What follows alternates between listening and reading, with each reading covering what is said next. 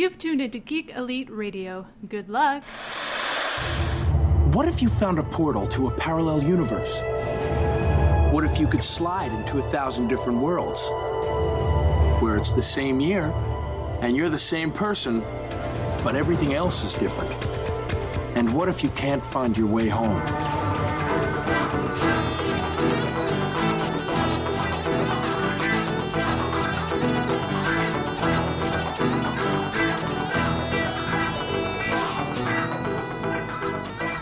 Welcome back to another issue of Imagine If. This week we are talking comic books as usual, Chris. Yep, it's Wednesday. It's the best day of the week because we're halfway. T- we definitely get a treat. So, uh, we have I don't know I don't know if it's I, I don't know how interesting you thought the challenge was this week, but uh, we're talking Flash War. oh no, I'm excited because for me, at least in my mind's eye, it made me think legacy. And while Marvel's been doing a good job of building legacy, I guess maybe that means I myself as a fan need to learn more about those legacies. So I did find it pretty wild. And plus, I like, and I mean, obviously we'll explore it more, but Flash War gives me a chance to bring a character back. That's true. So I'm excited about that. yeah, I uh, I, I just recently because I, had been threatening it, and you and you could hear it on the past uh, podcast that to finish up reading Flash War, and I finally did. so uh, I wanted to talk about it, and we're definitely going to talk about that when we get to what we've been reading this week. But uh, I figured, what what better way to do a uh, a challenge is because and and to, to be honest, I do think that uh, Marvel does Legacy a lot better than DC. But that's only because the DC characters don't tend to grow up or anything like that. I don't. I don't feel like You know- I think Dick Grayson's probably the only one that actually grew up. well, and it's tough because Well, I guess all of the teen, original Teen Titans. Yeah, well, I mean, they have, and I mean, I'll, I'll admit, I, I feel like probably Tim's era, that Mm-hmm. generation, they haven't gotten that chance to grow because if you look at the Infinity Inc. group, Right. that legacy, they did grow. You know, I mean, you're one of your favorite, your Hour Man, Rick Tyler, Right. You know, he went from that purple costume kid who was like, yay, to you know, embracing his legacy. So I mean, I felt m- like DC has done it fantastic and then Marvel probably post. I want. I know it was one of their Marvel Now initiatives. I don't think it was the first Marvel Now. I want to say like maybe the third or fourth initiative they did, did post Marvel Now. That's where they really started like, okay, let's do some stuff there. And I think it's neat, you know. But on, on some of those characters, though, it's just it- we haven't really seen them interact with their main counterpart, so it's been hard, you know, because mm-hmm. like, you know, like when they weren't putting Tony Stark in the armor, I was kind of like, well, okay, you know, I'm not really picking up the Iron Man books then because it's not Tony, you know. But then again, I missed out. But then, you know, for Captain America with his new legacies, you know, seeing Falcon pick up the shield, I was like, okay, cool. But to me, in my mind's eye, I'm reading Falcon. I don't see him as a legacy, but technically, he is a legacy now. And I get that, but I think I mean if you follow the name, the namesake in general, I mean. Captain Captain America is definitely one. Captain Marvel, I think you know you Yeah, start, they've done a good job of that. yeah, you recently. starting with uh with Marvel and then going to Carol Danvers and then now Kamala Khan. Like that Marvel name has been passed down. Uh, the Wolverine name going from you know James Howlett to Laura Kinney. Laura Kinney, and then I mean kind of Honey Badger, and then if you want to go the other way, you know you go to uh, you know Daken and stuff like that. Like he he was also a Wolverine at one point. So Yeah. No, and I think that's neat. I, I like that the Marvel characters are starting to get families. Mm-hmm. You know, because it's like before, like you know, you never really bothered with Iron Man, Captain America, or Hulk because you just lumped, or even Thor, you just lumped them into the Avengers.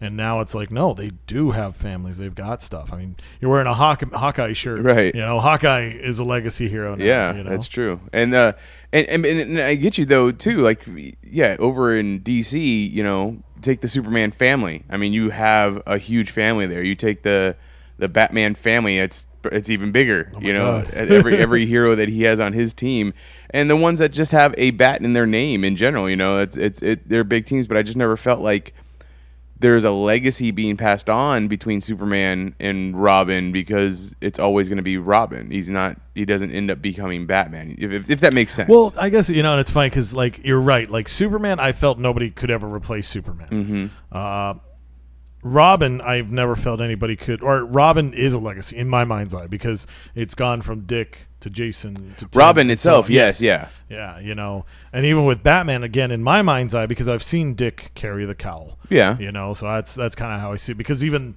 you know, like with Cap, you know, it's like it, it's Steve Rogers is Captain America, Mm-hmm. you know, but we've seen an age where now Bucky has worn the costume. John Walker did prior to that, Right. You know, Azrael's done the same thing for the Bat. You know, that's kind of a neat thing. Now I want to see because thinking my comic book sem- symmetry, I want to see Azrael square up against U.S. Agent. You- that You know, pretty those good. guys are they're, Yeah. they're to that level of the peak, but then they have that anger issue just system in them, things like that that could give some different variables. So that, that, that's I, I need somebody to draw that for me. Uh, all right. Well, we'll get to that when we get to that. Uh, first, let's talk about what is on the spinner rack this week. okay, so Wednesday, the magical day of the week. Here we go. August Uh, third, fifteenth. twelfth. I don't know.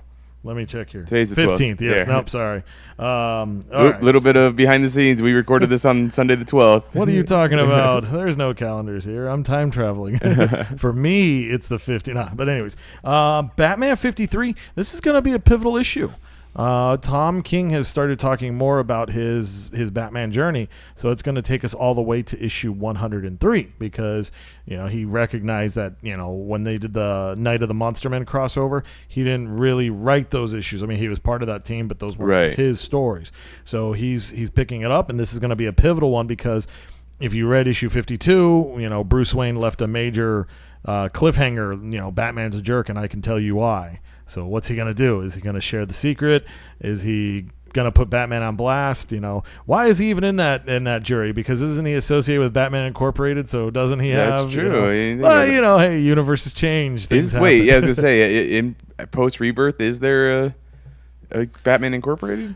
Post rebirth, ooh, possibly not. Yeah. I know New Fifty Two it carried over because basically Right. Batman and Green Lantern said, "Screw this, we're still telling our stories." But for Batman, I don't know. So yeah, does does uh, Batman Incorporated exist? I like to think so because I thought it was a cool idea.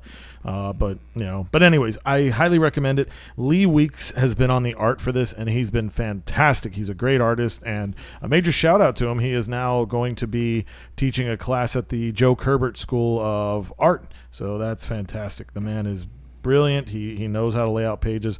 Uh, he just does some fantastic stuff. I loved his early Daredevil work. Oh, well, and so it's nice to see him on Batman.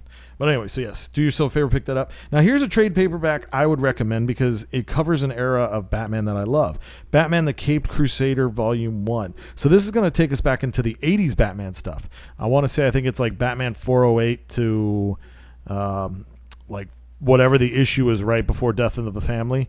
Death in the Family, and then the two issues that precede that story arc. So, anyways, it's kind of neat because they're going back and collecting the 80s Batman comics and the 80s detective comics. Um, the detective stuff is all right. You know, uh, it's hit or miss. I picked up the, the I forget what they, it's like the, I think they call it the Dark Knight Detective for that set. I picked up the first one just because it had a reprint of Batman Year 2 in it. I love that story. Um, but this stuff will actually build in the Batman comics, and I have. I've, I know I've talked about this before. I've, I've shared it with you. Um, I love doing comic book binding, you know. And for me, there's a great run of Batman, you know, like pretty much from 404, I think it was basically year one to the preceding issues, darn near all the way up to 450. That is a beautiful run. And then you sprinkle in all the extra stuff. You have Batman: The Killing Joke happened in that era. Um, oh God, what's the one where he he he gets taken to the sewers and brainwashed? Um, oh man, it's it's a big one because it's the, the the Reverend was like the bad guy on that one. They just brought him back. But anyways, there's some great stories. One of these days I'll have to type up the list and post it because it's if you want some good Batman, that is some great stuff. And plus, I like it because we do see the brand new origins of uh, Jason Todd, his post-crisis origin. So you, you get to see his backstory and pretty much his life as Robin from New Origin to Death of the Family, where he is killed. Death in the Family, sorry. Um, then you have Year Three, which explores the origins of Dick Grayson, and then right after that you have A Lonely Place of Dying, which is the origin of Tim Drake.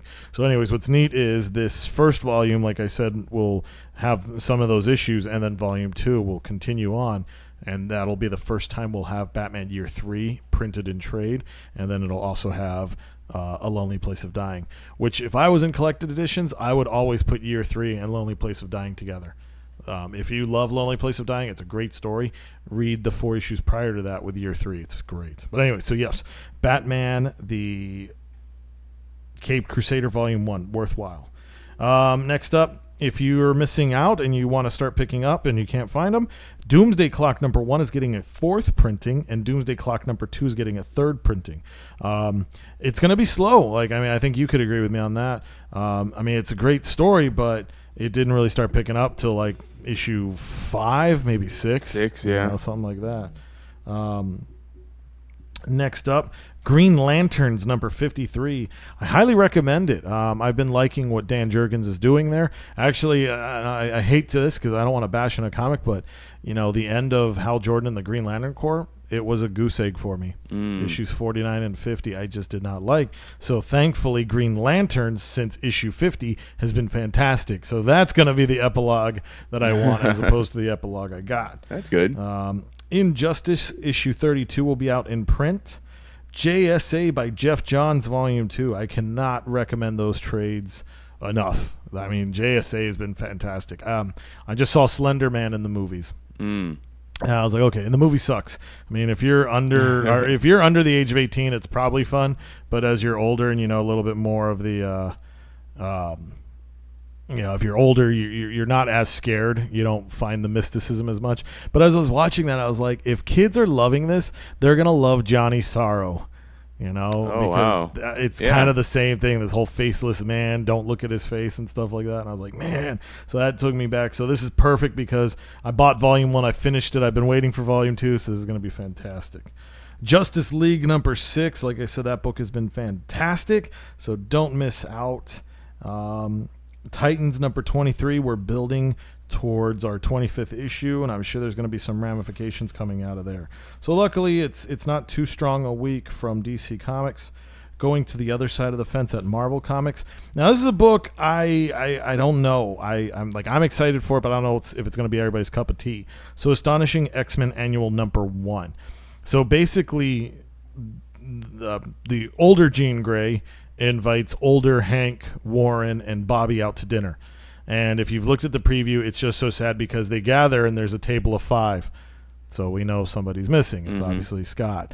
And what are they going to talk about? What's going to happen? And then X is going to finally introduce himself to them. So this is Professor X Xavier's mind inside Phantom X's body. Um, and then apparently X is going to send them on a mission.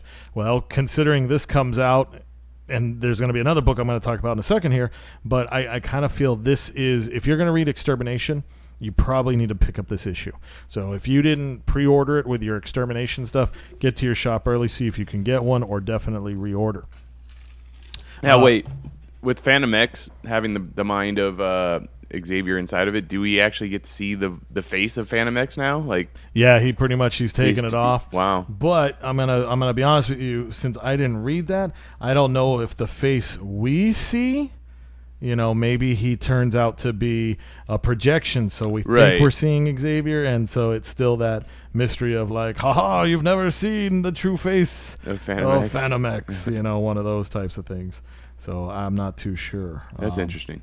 but yeah, but I mean, hey, you know, we, we get a Professor Xavier who's walking around and he's finally on the front line. You know, that's going to give him a different perspective than what he's been dealing with. I mean, not only should he be rocking around, I mean, his body upgrade should be pretty great. I mean, Phantom X is a uh, Badass. yeah, he's a badass thief, and I don't. Rem- I'm I'm pretty sure he was part of the Weapon X program or the Weapon that's true. The Weapon X Plus program, I think yeah, plus, yeah, it, Weapon X Plus. So he's one of those. He's he might be XI or XII. So Yeah, eleven or like twelve. 11, one of 12, the yeah. one of them. One of them. I just remember that. Uh, so I mean, yeah, obviously his body is probably supposed to be really uh, in tune. And what what is Xavier doing with that? That's that's the question I'm wanting to know. Yeah. So is this the piece of like brain that uh, Red Skull had? so I was thinking about that too. Uh, so I guess the way they did this, and obviously, is Charles Soule wrote this, and so I don't know what the marching orders were from editorial, or if he just came up with this and wanted it. But basically there's the physical brain and then there's the mind. Mm-hmm. And so I guess when Scott as Phoenix killed Professor X, he um Separated the two. well so Professor X was like he hid in the astral plane. But while he was in the astral plane, that's why he's been fighting um oh what's his the Shadow, Shadow King, King, okay. because I think he did real big in the Legion show Yeah. or the Legion. the gifted yeah so so obviously that was like hey let's bring these characters back because they could be relevant thanks to our tv shows Mm-hmm. um so i don't know but i i would definitely it's worth reading but it's going to be a long haul because i think you actually have to read all 12 issues And that's all of astonishing, Charles right? yeah, Yeah. astonishing the latest volume of it so i mean you can't lose i, I you know maybe it's something I'll, I'll put on the back burner and try to check it out or i might just cheat and go to wikipedia and hopefully somebody's updated But uh, yeah, so uh, basically, it's not. We don't have to worry about the brain pieces being out there. It's just more his mind, his astral force Mm. is one with um, Phantom X.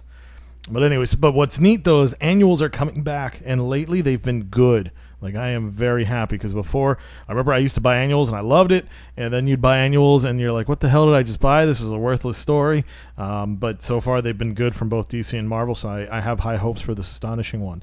Um, if you're a fan of Deadpool and you're a fan of Cable, luckily we had the Deadpool two movie, so now we get the Cable Deadpool annual number one. so they're putting those two together, and I think this is the first time they've teamed up since the last time they've teamed up. So it's been a good chunk of years. Uh, so this one could just be fun to pick up and see where those two catch up. Deadpool Assassin Part 5 of 6 will be out. Again, this is the Deadpool comic that pulls no punches, is very adult, so make sure you're reading it because it's crazy out there. Uh, Doctor Strange number 4 will be out. If you liked um, Spider Verse, get ready for its sequel. Edge of Spider Geddon number 1 of 4 comes out. So we're going to see a lot of those crazy alternative different universe Spider-Man come back into play and I don't know what the Spider-Geddon's going to be because if I remember correctly for the Spider-Verse they all kind of teamed up to stop Morlun because Morlun would just go around and eat Spider-Man and just destroy those timelines and universes. So I don't know what the Spider-Geddon will be. Uh, but I am excited for this. Um, every issue of this four part miniseries will focus on different spiders, so definitely look at the solicits and decide which ones you want to go for. Now, this is the big one. This is the big book of the week for me. I'm excited for it. Extermination number one hits. oh, I've been waiting for this for a long time. I want to see what's going to happen. Um, I I mean, it, it, I- I feel like the X Men are a priority again in the Marvel Universe, so I'm totally stoked. So basically, this is going to be the book that will tell us what's going to happen to the O5. How does their existence in the present affect what will happen with the timeline? So uh, the writer Ed uh, Brisson went in and he basically said, you know, we got told. Um, your back your back issues matter. So everything since AVX will still be relevant because of Beast bringing the O5 forward, and everything you've read since Stan and Jack in issue one will still be relevant as well. So this could be a, a great tell. So I'm very stoked for it. Uh, let's see what else we got coming out. Uh, Hunt for Wolverine: Claws of a Killer Part Four will be out. Now this is where I got to pick your brain because the Claws of a Killer. What team is this book? Is this the Psylocke team? No, this is the uh, Daken X23 Sabretooth team. Okay, all right. Because like I said, um, well, well, actually, I haven't said we were talking about before the show, but uh, there's going to be some changes to Psylocke. So I don't remember which team She's, she's, on, the she's on the all female team, which is the Mad- Mystery and Mystery Madripoor. Madripoor. Yeah. Okay, yeah. So that fourth issue, that's going to be big, because um, if you looked at the teaser we posted uh, about the X Men disassembled, if you look at Psylocke, you'll notice she's back in her Victorian English body as opposed to the the Japanese classic body. iconic Psylocke that we're So used to, yeah. I, I haven't read further than issue one of that particular story, and I do know at the beginning they are they are pumping up a big mystery with Psylocke in that story. So Ooh, there's wow. a yeah, there's a lot of like there's like a oh what are you doing here? You you know you're you weren't involved with Wolverine in any way like that. And like to me, in my mind, it's like no, they have a child together. It's called she's called Wild Thing, and she's in the MC2, so she is involved. But that doesn't that didn't happen in the six one six. So uh, it's just it, they keep they keep asking her like, well, what are you doing here? What, do- what what's your involvement and stuff? And she's like, well, I have my reasons, kind of thing. Like so, I, I you know putting two and two together, like you're saying, you know, with a, the new body and that image, it's definitely probably got something going on there. Yeah. in that story. Yeah, so those those back issues are going to go up. Yeah, yeah. well, and that's the book written by Tom Taylor, so that's gonna be a that's gonna be a worthwhile one because he's obviously doing a lot with the X offices. So Mm. that should have been a clue right there. But yeah, no, so good pick on that one. I'm glad to see that they're working out. Um, here's another big book of this week: Infinity Wars two. Oh my God! All right, so in the Prime issue, Mm-hmm. they kill Thanos. Yep. In issue one, they kill Star Lord. what the hell? I don't know what to expect with issue two. You know, like I am just like, uh, oh, yeah. I mean, it's been fantastic. I mean, it's it's great. Um, i it's an interesting change up because you had, um, oh man, I, I, I should have came prepared. Um, the the artist uh, that was teaming up with Gerry Duggan when he did the Guardians book. And his art is very, it's iconic looking. He was the artist who did the uh, Superman Truth and Superman, uh, the Doomsday Super, Super Doom issues. Oh, eh, Cur- Cooter, uh, Aaron Kuder. Oh, okay. Uh, he does just fantastic art. It's it's very good. It's very upbeat, positive. I don't know. It's just it's it's got a signature. And then they have Mike Deodato Jr. doing the art for this, which is very signature as well. But he's I don't know the colors and everything. It just gives it the sense of doom. So it's like, damn, this is kind of working for the way this Infinity Wars has been going. So I'm very stoked there. Uh, Multiple Man Part 3 of 5 will be out. Peter Parker, the Spectacular Spider Man number 308, is going to be there. Um, Chip Zdarsky has announced he will be leaving the book. Uh, in the last issue, he'll actually do the art chores himself. So I didn't know he was an artist. Uh, but he's been doing great. So it's kind of sad to see that he's going to be leaving that book. Mm. So it'll be interesting to see. Will the book get a relaunch or will we just go to having one amazing book? So I don't know what to watch out for there. Uh, Thor number four will be continuing on. Tony Stark Iron Man number three. And then lastly, you've got Weapons H number six and Weapon X number 22. Um, so, like I said, for me, it's going to be the crossover books Extermination and Infinity Wars to see what's happening. And then I think I saw something where like uh, Weapon H is going to be teaming up with like Captain America or something like that. Have you seen that cover? No, I, I missed out, but I think I do remember hearing that he was Yeah. to team up because I felt bad. My my cynicism was like, oh, Captain America's coming in the book. That must be we need a sales boost. Yeah, no, you're not you're not lying. That's probably what it is. I do enjoy that book from what I've been reading of it, but I mean, it's just it's such a weird, I don't know, thing to to mash up together the Hulk and Wolverine, and then you have a character. I mean, the obviously the the, the person that has to be inside that body has to be. You know, stable as fuck, or else it's, it, it's going to be a lot of damage, and he is. So, you know, it's it, it's been interesting, but like, where do you go with that story? And, well, you know, it's interesting because I, I laugh because you have that Weapon H over in Mhm. Marvel, and then you have Damage over in DC. Yeah, you're right. And I'm like, it's you know, it's just. I mean, obviously these companies you can't copy each other because the planning stages, the launching, and everything. You know, it's just that. Uh, there's a word for it. The, this happenstance that's in the air, and it's just interesting how those two came about. And it's Mhm. like, oh, that those characters. That'd be kind of neat to see them meet up and see what happens. Right. Uh, okay, so that's what's on the spinner rack for this week. Definitely a lot of good titles to go and check out. Uh, what have you been reading this week? So myself with my readings, um, I, I was talking about I, I I I reread Hal Jordan and the Green Lantern Corps issue 49, and then I read 50 from last week, um, the last two issues in that series. And I mean, not to bag on Robert Venditti, he's ah, okay. I'm gonna bag on Robert Venditti. I'm sorry, uh, but I I just noticed his run. He starts strong and then he finishes weak. And this last story with the um, oh man, I can't the, the the the Dark Stars.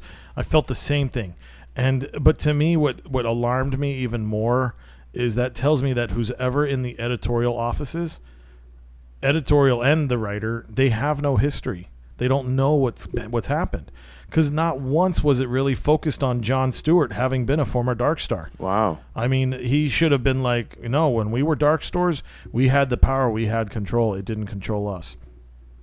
Uh, Tomar-Re, okay, uh, or sorry, Tomar-Tu, Tomar two, the son of Tomar-Re. You know, I get it. You know, he's enough is enough. You know, his father was killed, so he became a Green Lantern. He was killed by Hal during the Parallax stuff. Turns out he was, uh, you know, POW of, of Cyborg Superman. He's finally been freed. He forgave Hal, You know, he's been a Green Lantern. Then recently with the Sinestro Corps, uh, Romat-Ru, I think, or wrote Matt Two, maybe they, I forget how they how they call it's Rue. Rue, yeah, uh, you know, he basically becomes the Xudarian uh, Sinestro Corps member, so his evil counterpart, and you know he's going around killing Xudarians, killing people. So Tomar's just like no more. He kills him, and it's funny because it's like they're punishing him, but you know, remember when they were talking about the ten laws or something like that? Mm-hmm. Well, it was activated that a Green Lantern could kill Right. you know so i mean uh, to me it seemed justified now granted yes you could argue okay well he didn't kill him in self-defense or something like that because i think that's what romat did was like after he killed someone he threw his hands up in the air and said oh i surrender and tomar was like no you're done and he sentenced him to death right there but i mean we've seen that you know the the guardians put sinestro on tire on trial to kill him. So mm-hmm. i mean it's not beyond the grand wisdom of everybody to say this is a murderer he's a mad dog you put him down. So with tomar doing it I was like, yes, it's out of character because he's been very much a pacifist. But again, okay, think about it. You've been a POW. Your father was killed. You know all these things. It's like I get it, and I could see him finally hitting his breaking point. But it was also the. I mean, it was it was the time when John was trying to bridge a you know goodwill between the yellow and the and the green, and and I, I think it's a lot of that whole. I think he was cracking, like honestly, because like even they Oh. show that afterwards, like he was trying to hold back the the yellow yeah, like after the yellow he ring, killed, yeah, after and he killed him. he, he forced his ring to stop that ring from finding a replacement. No, I agree. Like that strain right there definitely unhinged him, Mm-hmm. and you know he definitely is unhinged in this story. You know, and then you couple that with okay, let's put him in a Dark Star suit that's just screaming at you, murder, rage, kill, and all that stuff. But I guess going into it, I just didn't like the way Hal's voice came off, and I didn't like the way Tomar's voice came off Fair enough. because it's like to me like Hal should have been like I get it. I was possessed. I totally understand you. I'm not going to let you kill somebody, but I'm you know, I'm not going to get to that point. And he, you know, he he does I mean, in the end, he does, you know, talk Tomar down. You know, like he helps him get free of the suit and everything. But it was like the moments before that, though, Hal comes off as a jerk. Mm. You know, he's ready to start ring blasting him, and he's punching him and beating him up, and it's like, really, dude? Like it should have been more restraint as opposed to attack. So I don't know. Maybe, like I said, it was just me bringing my back issue history. But I was looking at that, and it just seemed way out of character, and especially for Hal Jordan with the parallax thing, you'd think he would have been more understanding. Uh, then even with Tomar, you know, it's like okay, you know, he he can't stand it. He's sick and tired of it.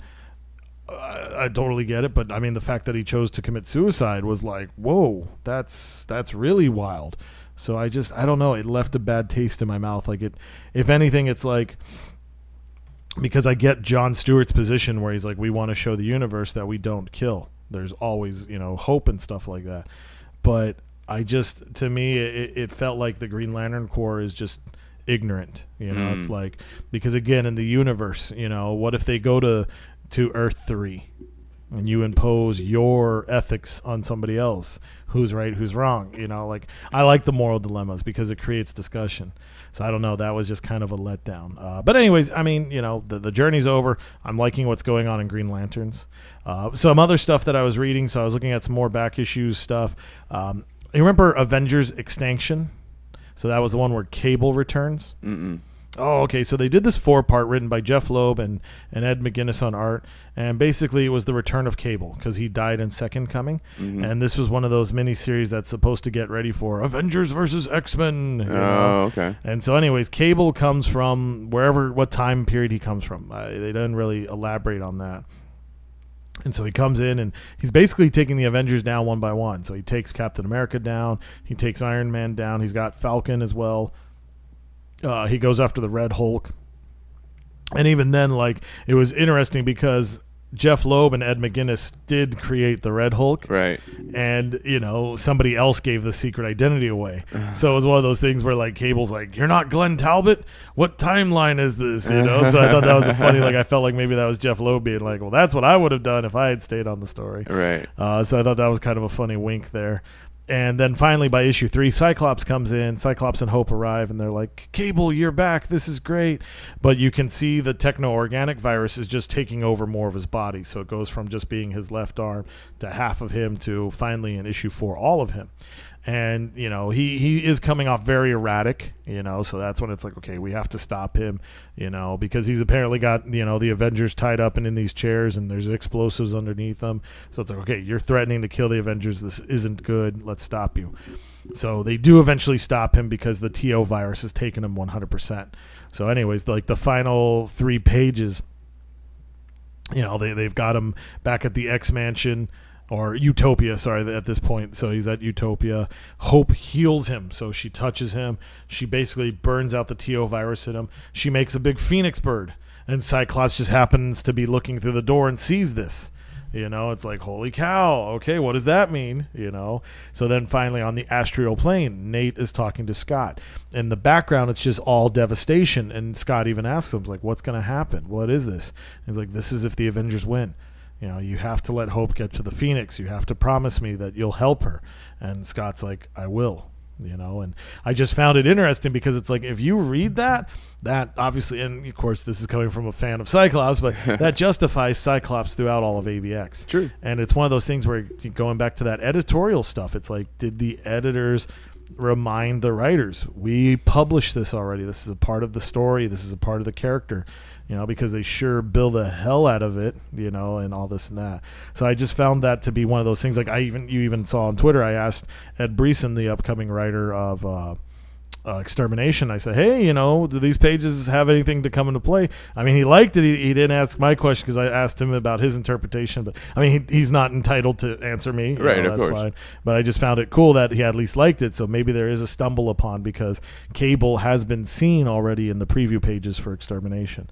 Uh, and even at that last page by Ed McGuinness and Loeb there, you know, Nathan's like, don't worry, Dad. You know, there's going to be a time where I'll come and help you. So that would be fantastic because that would tell me at least somebody read that comic book. uh, and then the last thing I looked at was the Avengers versus X Men It's Coming trade. And so basically, all they did there is they would take single issues from major storylines. So the first one was House of M, um, and like basically, I remember House of M, Schism, and a couple others. And it was just funny because as you're reading this stuff, it's like again, you really do see the X Men were put against the wall. Like this story should read the MCU versus Fox, you know? And Right. So I just found it funny because the issue of um, what you call it of House of M that they posted, you know, the mutants are basically waking up to discover they're decimated down to 198, you know, but then what happens for the Avengers side? Oh, Hawkeye's back, and you even see Captain America smiling. so it's one of those things where it's like, damn, like if you really look at the lead stories that have led up to AVX, you could see that the Avenger or the X Men have been taking it in the shorts for quite a while. Right. But yeah, so that was the stuff I read. What about you? What about yours? Uh, so yeah, I finally, like I, I alluded to earlier, I finally read uh, Flash War, but uh, I also finally got to the six issue mini of Man of Steel that Brian Michael Bendis came on. Oh, with. nice. Um, I have to say that like I didn't like the parts where they were repeat just repeating the scene where Jor El shows up in the kitchen for like all six issues. It's just super dragged out until you find out at the end that oh Lois decided to go on the space trip with uh, uh, Jon, and it's just like National Lampoon's Tour of the Cosmos. what like it just I don't know. It it really seemed out of character for me for what Jon said. Like I I understand that he's Kryptonian or at least half Kryptonian and and he's very inquisitive and his powers are are manifesting quickly, but like sim- everything that I've ever read with him in it, he's very much like you know He's his father's son. Yes, exactly. He's very much his father's son. And for him to go against his father at that moment, be like, "No, this is what I want to do," and then and then maybe this is just me as the adult now. You know, like as a kid, I probably would have been like, "Yeah, hell Screw yeah, you, Dad. Let's go. let's go." But yeah, it's just like, what are you doing? Why why are you going against your father, Clark Kent, the best dad you could probably have, let alone Superman? You know, right. uh, but I guess it, it just gives it gives you another uh, foil for Clark to have to go through. You know, his wife and his son not being around. But then, like, I don't understand the whole having to keep it a secret from everybody. Like, not, not the the keeping the secret that hey, my kids, my my wife and kid went on a space trip, but just be like, hey, they went on a European trip. You know. Heard something happened with her father, and they're gone. Yeah, Simple. but but yet he's like that gossip columnist or whoever is keeps asking him stuff, and he's like, "Well, everybody's saying that she left you and you, she uh, you, she cheated on you or something like that, and you want to leave it at that." And he's like, "It's my own business. It's nobody else's." Like I understand that too. It's like, yeah, it is nobody else's business, but But that soils Lo- Lois's rep. but then we're also, but why are we focusing so much on it in the comic book? Like this is written. This is like they had to make the decision to put the. the I'm not talking about real life people. You Yeah. know? I mean, there's no real life Clark Kent that needs to keep his privacy to himself. I mean, Bendis wrote it this way. Uh, I have to say, um, I really enjoy the fire stuff. Like, Yeah, I like that mystery because I, I think it's neat how it's like a lot of people forget Superman is a detective. He's an investigative reporter. right? Yeah. So like that, and then it, the introduction of this uh, fire chief, the deputy fire chief. Uh, I can't remember what her name is. Yeah. but she I think she's a she's a good character and then what what they're going to end up doing that um I, th- I think it's is it action oh, 10 1001 So you, you read Man of Steel 1 through 6, Then you read then you go Superman number Superman one. 1, and then Action 101, and then they'll alternate. one of them has uh Superman bringing um uh Batman to her to help investigate the fire right Yeah, I think that was issue 1 then. Okay. Superman number 1. I thought that was pretty funny. He's like, Yeah. why wouldn't I bring the world's greatest detective to try and figure this out? and what's Batman's big advice? Put it on a map. See if it makes a, a an image because that's how I caught the penguin one time. He was doing. Like, Luckily, really? all his crimes made a giant penguin in the city of Gotham. It's like, really, Batman? That's what you got for me? Thanks. And then, of course, the very next issue, she's got it up Yeah, on. she's pinning it on the wall. She's like, "Does this look like anything to anybody else?" And he, she, and then like the, the firefighters are like, "Uh, what? It looks like a map of Metropolis. What's wrong with you?" And she's like, "No, I mean." And then there's other guys like, "Yeah, she means does it meet? Does it make a picture?" And it's just like, I I like the the idea of this mystery, and then they throw in that whole oh Superman's the one that started those fires. I saw him, like kind of thing. oh, yeah, that part, yeah. Yeah, I was like, oh, what? I, I think more than just one kid would have seen it if that was true, but uh, yeah. So I, I did enjoy Man of Steel more than I thought I was going to. I, I liked it. The only gripe I would have, and, and again, no tagging at Bendis. I love his stuff. I obviously bought all the issues and whatnot, but I felt that could have been a two issue thing. Yeah, that's what I'm It saying. have just It- been two it issues. definitely and dragged out. So I mean, for this to be, especially to take that title, Man of Steel, that's huge. I mean, not just because of the movie, but going back to John Byrne when he did it. Mm-hmm. You know, it's like, yeah, I just was kind of let down by that, and it's like, yeah, if they had done this as just like a two issue or a made like a one issue, you know, maybe call it Superman, the Man of Steel, Mm-hmm. and then it's a one shot, and then it breaks off into the other books. That would have been fine. So uh, that you know, I was I was happy to finally get that under my belt, and then we went on to oh, and I did oh, I did like the the little throwaway of why it is that he is wearing his old suit now. Did you catch that when you read it? Oh yeah, because he gave the he new gave one the to old- Lois. Yeah, exactly. Uh, And because throughout the whole like first five issues or whatever, like people keep going, "Why is he back in the the red trunks? Why is he in the old suit again?"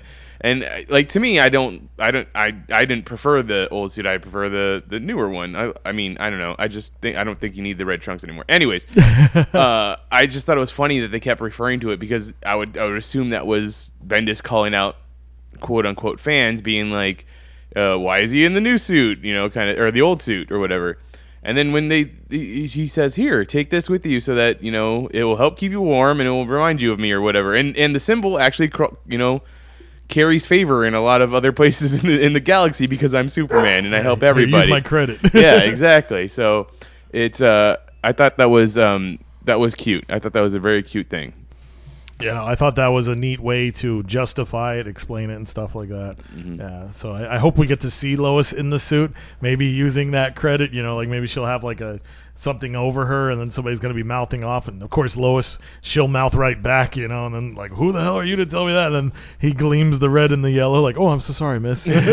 Well, I also I also thought if this might be a way that they're going to backdoor her into having powers, like I could see her wearing the suit at some point, and you know something happens, goes wrong, she's exposed to something in outer space, and all of a sudden she's got powers. She comes back to Earth with Jon. Now it's a family of superheroes. Like so she becomes Superwoman finally. yeah, yeah. Just I mean, it could be it, it'd be very much like Spider-Man: Renew Your Vows, where you got you know Mary Jane with powers and a, a you know uh, Anne Anne Parker with powers.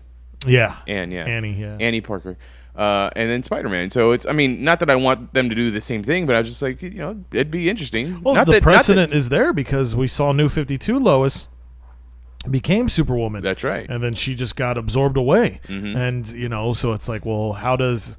Because, I mean, if New 52 Superman is supposed to be the missing chunk of classic Superman, wouldn't by definition then Lois be the missing chunk? And, Mm-hmm. you know, the way she was dissolved away, you know. Yeah, so I mean, there is a justification to say, hey.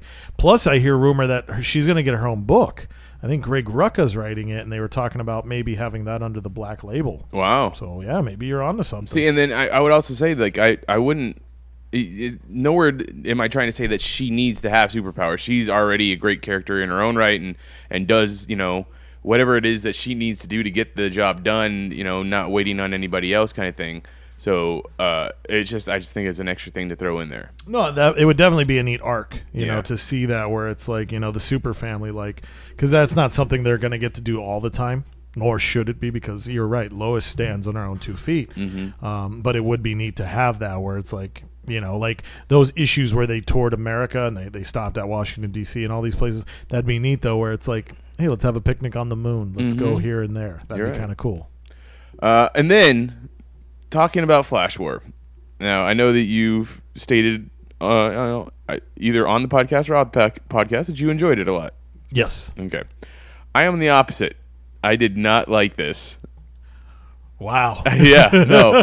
I felt like it was so much it was so much build up in that and there really wasn't enough payoff for me. Like Wow. I feel like you you intro- in- okay, so like one of the big things for me is like I love I, I guess post crisis to pre Flashpoint timeline. Like Okay. that That's I mean the obviously DC era. that's the that's the era that I grew up with. That's the one I read the most, and of course I'm gonna stick with that one the most. But I just I just enjoy those stories. I I, Yeah. I enjoy that timeline, and we you know we come to rebirth and it, that stuff's gone. Like a lot of that stuff is gone, and then I, I'm I'm willing to accept that and move on. But then we get stories like this where you're reminding me that Jai and, and Irey existed and Wally was a different man and stuff like that and and you're exploiting that. You're exploiting I mean, you're exploiting that in me, you're exploiting that in the character of Wally. It's just it it it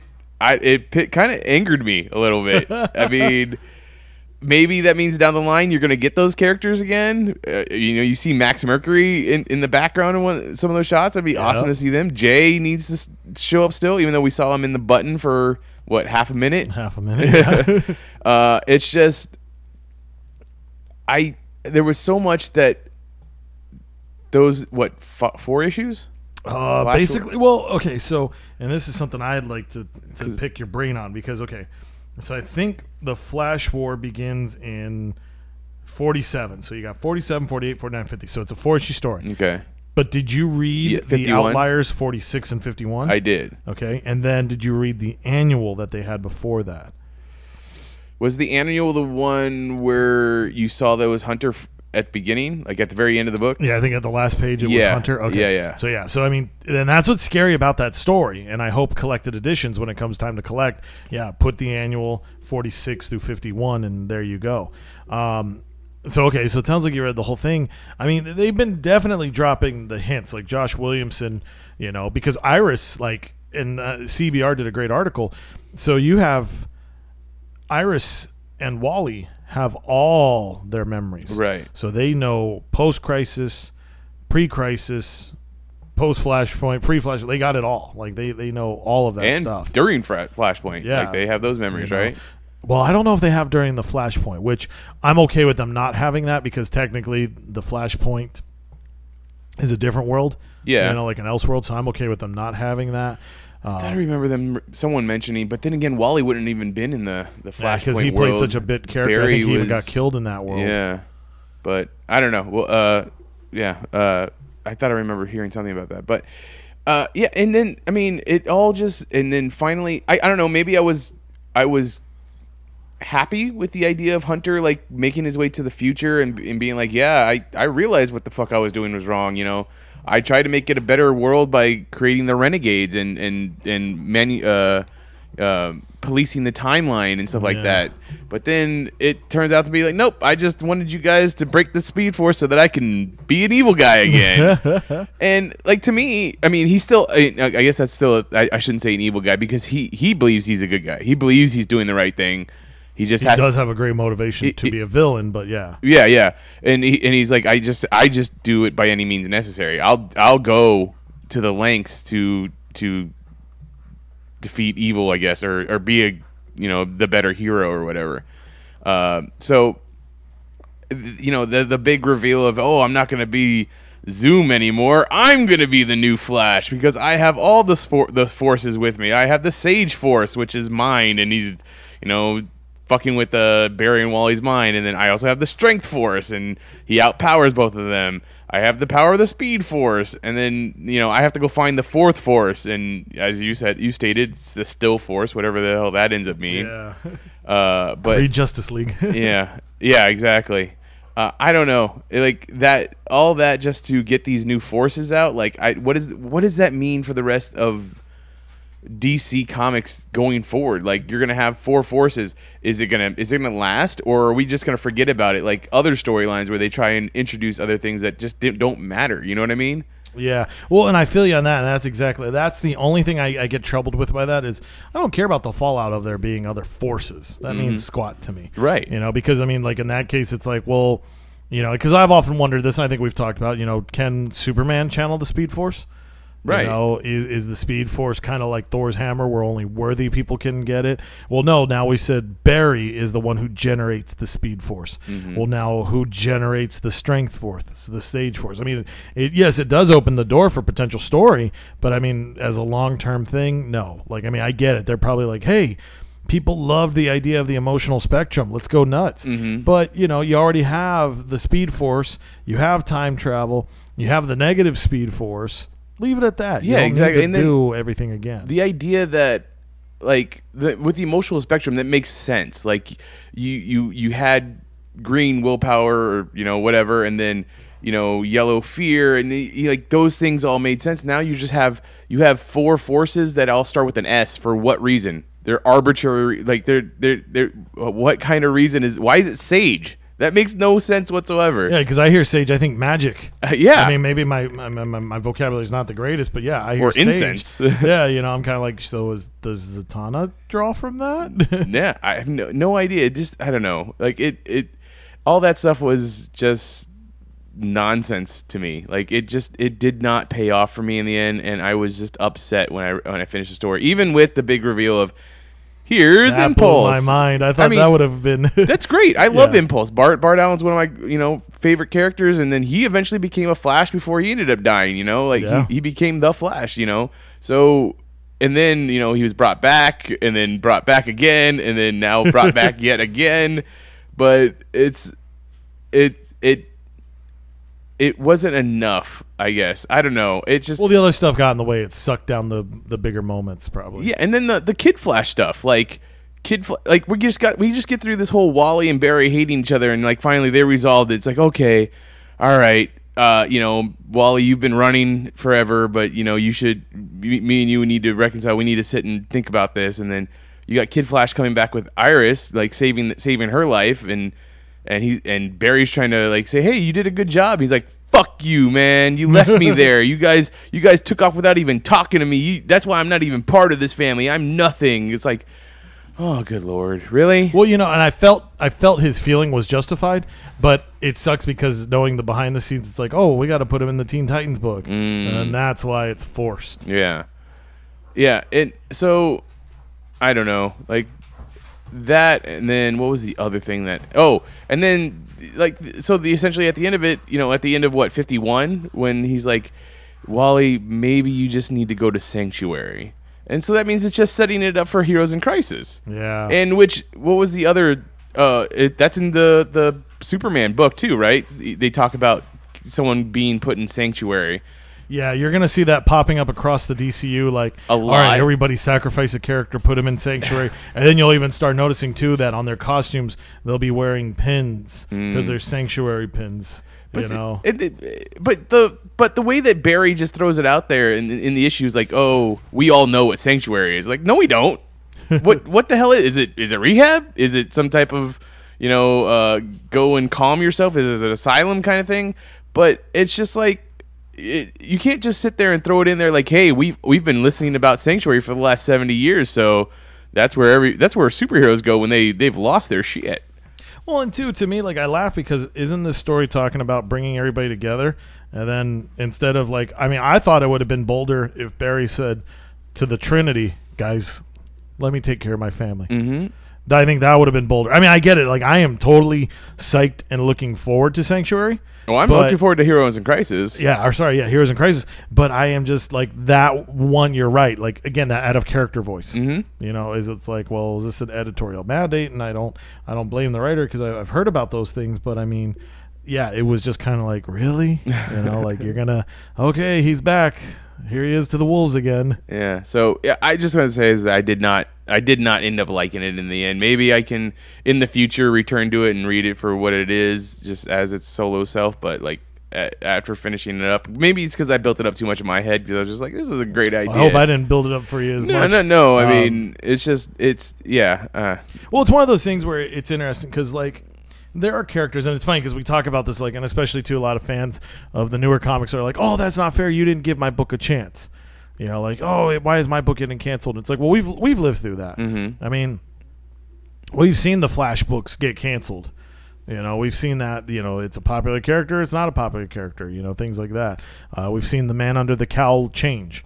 Uh, we've even seen the personality of the character change as well. Because for me, and you're right. Like I, I, I've always supported Barry because that was Hal's Flash. But I grew up with Wally, and I love the things that Wally has done. I, everything he's overcome. Uh, two of the best stories, you know, the Return of Barry Allen and um, uh, Terminal Velocity. No, yeah, I think. Gosh darn it, I'm so sorry. terminal velocity or Well, so the Return of Barry Allen was the one that where Wally has established himself as Flash, and then the you know Barry returns, but it turns out to be Eobard Thawne. Mm-hmm. Oh, so there was that one, and then the other one I was thinking about was, um, I, I I'm just having such a brain fart. I am so sorry. Um, anyways, I'm gonna move on. But there were two major stories, and I felt like with the color of fear, that really brought something into it as well like in in uh, Williamson's writing with the new stuff. But anyways, long story short, it's just I've never read all the issues of Flash. He's a character I would try to follow, but eventually I just kind of like, ah, you know, I'm going to save some money. I don't read this. And so I mean, for me, it's a serial set. So like buying the Flash where I liked it. But you're right to try to like lure me in with like, oh, let's explore these other forces. It's kind of like, yeah, but that's not how the force has been in the past. And I know we can open the door to more things, but that was just the wrong door to open Yeah. you know because like i said if barry's the guy who outputs the flash speed force then who are the people that put out these other things you know and even issue 52 flash came out and it's like you know barry's kind of doing the council of reeds. So he's calling in all these flashes and it's like let's explore this. Have you done this and that? And it makes a logical sense but it's not something i'm going to care to stick around and read. But i am interested in seeing like yeah will the family return? You know i can't wait till barry gets his memories back because i don't like barry right now. I don't. Like he he comes off as a jerk and that's nobody's fault. It's just you know this whole secret identity business he winds up alienating more people than he does rescuing. Because like i get it. Wallace i totally side with him. You know i, I could see him being like look dude we came into the future. We went up there to back you for wally. But then when wally took off you left us. You know so i could see him having that justification. But again it's unfortunate because it's like well that was editorial mandate. Why is wally gone? Editorial mandate. So it's like ah shoot. But anyways So uh, yeah, that just means we. I, I guess we get we get Bart back, and we have Hunter out there somewhere being crazy. But then again, uh, speedsters can't time travel anymore. That's true. That's a major ramification. That that was weird. That was a, a strange thing. But so going into our challenge, then going right off of this story, uh, I wanted to see who would you think would be the equivalent uh, to the Flash family in the Marvel universe. Uh, so who is your Barry? Who is your Wally? Who is your Wallace? Who is your Iris? Uh, who's your Hunter? And then I think the last one would be who's the big reveal of bringing back a character? Who's the big character you bring back? So Yeah. Uh, do you want to go first, or do you want me to go first? Um, I, I could toss it out there. All right. Okay, so trying to go through this. So I, I, I, like I said, I struggled. I was trying to think, okay, what's a big legacy family? And I almost thought, like, oh, maybe I'll do Spider War. Ooh. And we'll have something with, you know, but I just, I didn't feel that, you know, to me, they're going to be like, I'm okay with calling you Spider Man. I'm okay with calling you Spider Man. and then the war is over. So I could do it as a joke to like DC. Like, there you go. Uh, it's a one and done story. But I decided, I said, you know what? Part of the Flash legacy, that mantle is worthiness. So that made me go to the Thor Nice. war. So that's who I'm going to go. with. So obviously, it would be Thor.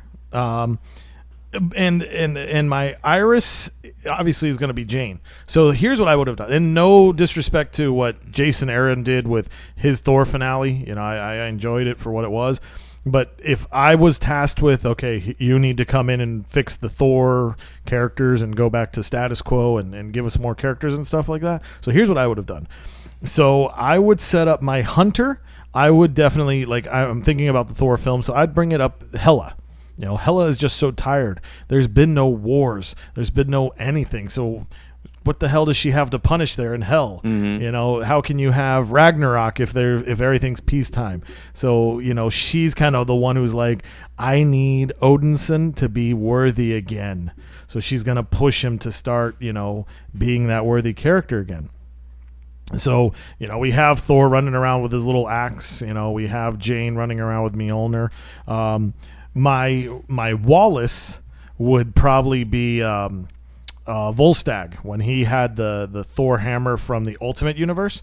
So that way he's kind of part of this Thor clan as well. But it's like you know everybody's like, well, you're Volstagg. Who gives a shit? but that means he is worthy to a point. So he's going to be the one who will eventually be like, you know what? Like when all this is said and done, I stood there by your side to fight, but you didn't keep an eye out for me. You don't care about me. So that kind of puts Volstagg on his own journey. So he's going to take off with the ultimate Stormbreaker or Bringer or however they whatever they called it there. um, my my my my Wally and Iris kind of get tied off in this one because of Jane Foster's role. But basically, what I would do is, so I'd still have Mjolnir be broken, but I wouldn't have it be broken entirely. So like Thor winds up sacrificing himself to save Jane. And like long story short, so Thor Thor sacrifices to save Jane. Um, of course, that's where he finally gets his worthiness back in. So it's kind of like that moment where we discover Wally is the fastest Flash of them all. Mm-hmm. Thor is going to be the mightiest of them all because he regains his self confidence. It doesn't matter what he's done in the past. It doesn't matter what Nick Fury whispered in his ear. It matters that when it's time to do, he will always do. So he finally heaves Mjolnir, you know, and it's going to be great. But I want to draw. There's always going to be a missing piece of Mjolnir. So I would have my artist be like, okay, every time you draw Mjolnir, there's going to be this imperfection. So that you know, and we'll come to that in a minute. so you know, so he's going to be out there. So Thor gets fully restored. His confidence is back. Jane, she will wind up like I would give her another artifact of the gods. You know, I, I would give her another weapon and stuff like that. But I'm going to bench her in the fact that I want to cure her because as they started playing with in the Thor books, every time she turns into Thor, her chemotherapy treatments wind up like they get null and voided. They burn You out. know, yeah, something to that effect. So I would I would sideline her. I'd still keep her in the book because she's still a vital character and she can do a lot on her own. But I would I would almost maybe kind of put her like maybe in an oracle sense, you know, where it's like okay, you know, I help Thor find these things and stuff like that. So that would be her moment. Um, so my Barry is Thor, my Iris Wally is Jane, my Wally too would have been um, Volstagg going there. My Hunter is Hela. Um, now the character I bring back, my Impulse, Mm-hmm. Eric Masterson. I'm bringing back Thunderstrike. so that piece of hammer Right. that I said was broken away, Uh-huh. it finally it it falls into Hela's domain. Now this is going to be tough where there's going to be a bunch of people pissed at me. So it could either go into Hela's domain or it could go into Valhalla. I don't care where. But we're going to see this figure like in a cloak you know, like everybody's like, "Oh my God, it's a mystical piece of the Mjolnir. We can use this to get ourselves out of you know this eternal uh, paradise or damnation, wherever we you know wherever editorial tells me to stick him." But you know, of course, nobody can lift it because they're not powerful enough. They're not worthy enough. And that's when Eric Masterson picks this up, and he's like, "This is just the missing piece I need," and he puts it on his mace, and there you go. The Thunderstrike is back. Nice. So that's how I would plan my Flash War. I'd go for Thor War. I think it rolls off nicely, and, and there we go. Uh, maybe and then so yeah, actually then that works out too because my Wally being Jane, then the, the, the Trinity will come and then they'll whisk her away to the Marvel Center because they're gonna help cure her Or, uh, her, her or chemo- they're gonna her- help her yeah. with her treatments. yeah, there you go. Uh, okay, so I went with uh, America War, Captain War. The Revolutionary War. No. So uh, yeah, Captain America. My Captain America, Steve Rogers is going to be my um, my Barry Allen. Uh, my Iris would obviously have to be Sharon, Sharon Carter, Agent Thirteen. Thirteen, I believe so. Okay.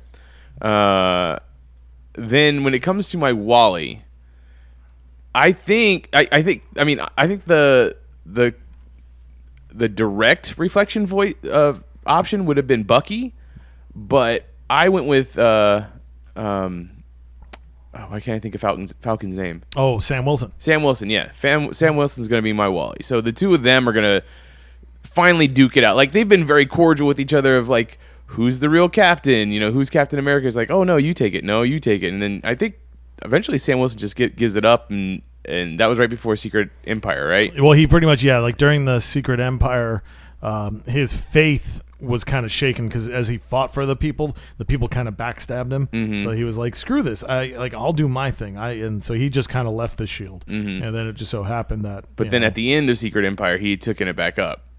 uh, no, at the end of Secret Empire, he just he was like, "I don't want that." Like I think he kind of looked at it as like, "This is just too much to Right, wear." But he but he was he was wearing it at the end. Like he might he might oh no, it you're right. Okay, end. that's right because they did those generations. Right. So yeah, he he did it for generations. Oh, okay. Um, he did that one shot, and because I remember they they had Captain America 25, Mm-hmm. and then that was the end of that Captain America book, and then we didn't see anything. So maybe in the Secret Empire Omega issue, there might have been something there, but I, I know he basically was kind of like, "This isn't my thing." Okay. Yeah. Sorry. No, that's fine. But that, I'm gonna have it so that he wants to have the, the title back. Oh, okay. Well, okay. It does. That makes sense. Sorry. Here Uh, I am being the bad editor. No, Mitch. Yeah, it's a good editor. He's like, you know, don't you remember they already wrote this story? He doesn't want the he doesn't want the title. well, Oh, come he's on, gonna don't want the title now. uh, and then so that puts Bucky into the Wallace West uh, part where he's he's watching over Karen, maybe because, or I'm sorry, Sharon, maybe because it reminds him of uh, Peggy, you know, being back in the day. Uh, so then you go from there. Uh, my Hunter Zolomon is going to be Helmut Zero Zemo. So you know, Ooh, nice. sometimes villain, sometimes sometimes hero kind of guy, depending on where you're at.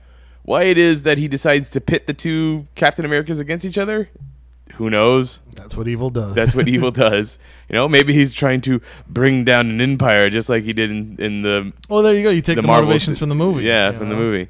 Um, so yeah, Maybe he, he's trying to build a better empire. Ooh. so uh, you know, and then maybe at the end of this, somehow he is able to defeat, get them to defeat each other, and then he puts on the Captain America outfit himself. I think that'd be a cool little Oh, interesting twist, just like the twist. Slash. That's There- true because that's oh, right. Hunter, put- did. yeah. Uh, One last thing. Sorry to. I loved that moment though when Hunter put on the flash suit because it was the post pre-crisis flash suit. It wasn't the one since New Fifty Two. Right. Yeah. Sorry. I just no, and that's the one that Eobard wore, wore, right? Yeah. That you said during Terminal Velocity. Yeah. During the Return of Barry Allen. Return. Okay. Yeah. So, uh, yeah, uh, th- I would have that. I'm missing. Oh, and then my return, my return character. Yes. Who you bringing back? I'm bringing back Rebecca Becky Barnes. Oh, nice. The uh, Heroes Reborn Bucky. Bucky. Yeah. So she shows up. It, it, maybe it's because you know both were kind of used to be drawn by uh, uh, Humberto Ramos. Yeah, yeah, So they right. both had that same haircut, and I just want to be like, hey, Impulse, Bucky. there you go. Uh, I just think that'd be interesting to throw that in there. You know, now maybe she comes in and she's like, "What's going on? How come? You know, who's this guy? Why is he called Bucky? You know, am I related to him?"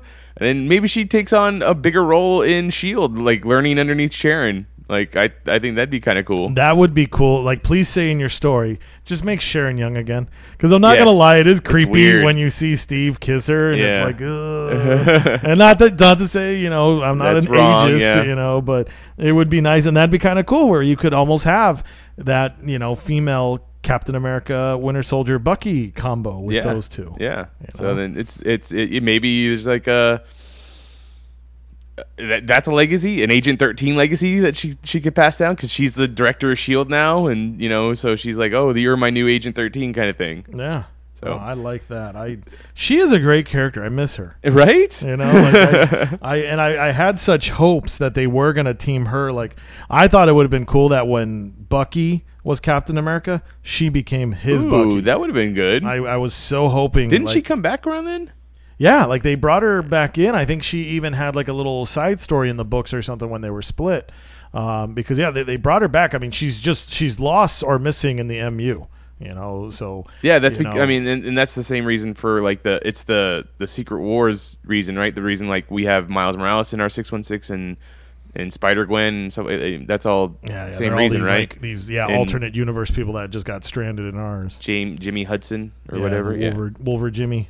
So there you go. Th- that's our challenge. That's our Flash War challenge in the Marvel universe. Thor and Captain America both taking up the mantle of uh, having to fight their sidekicks. I'm just glad of the characters we get back because I like that. I, I miss Becky Barnes, you know, and I'd love to have Eric Masterson running. Oh around, yeah, dude. You know, like Eric I mean, I, Masterson- I his son. I can't think of the Kevin. sons now. Kevin. Kevin You know, that'd be cool as well. You know, let him have his heroics as well. But you know, it's one of those things where it's like, yeah, it's better when they're dead because obviously it meant something. Right. But it's so sad that they're dead because I'm missing something. Um, I, oh, that, that brought up something that I was gonna say. Oh, did you? How, eh, I mean, gu- gu- guess going back to Flash War, did you accept that that when Wally beats Barry, it's kind of essentially because Barry's too scientific about all the Speed Force and he's in his head about it, whereas Wally's always just wanting to have fun and he he, he knows to push himself. Like that's what how Josh Williamson wrote it. No, and, you know, I, I I like it because it's kind of a nod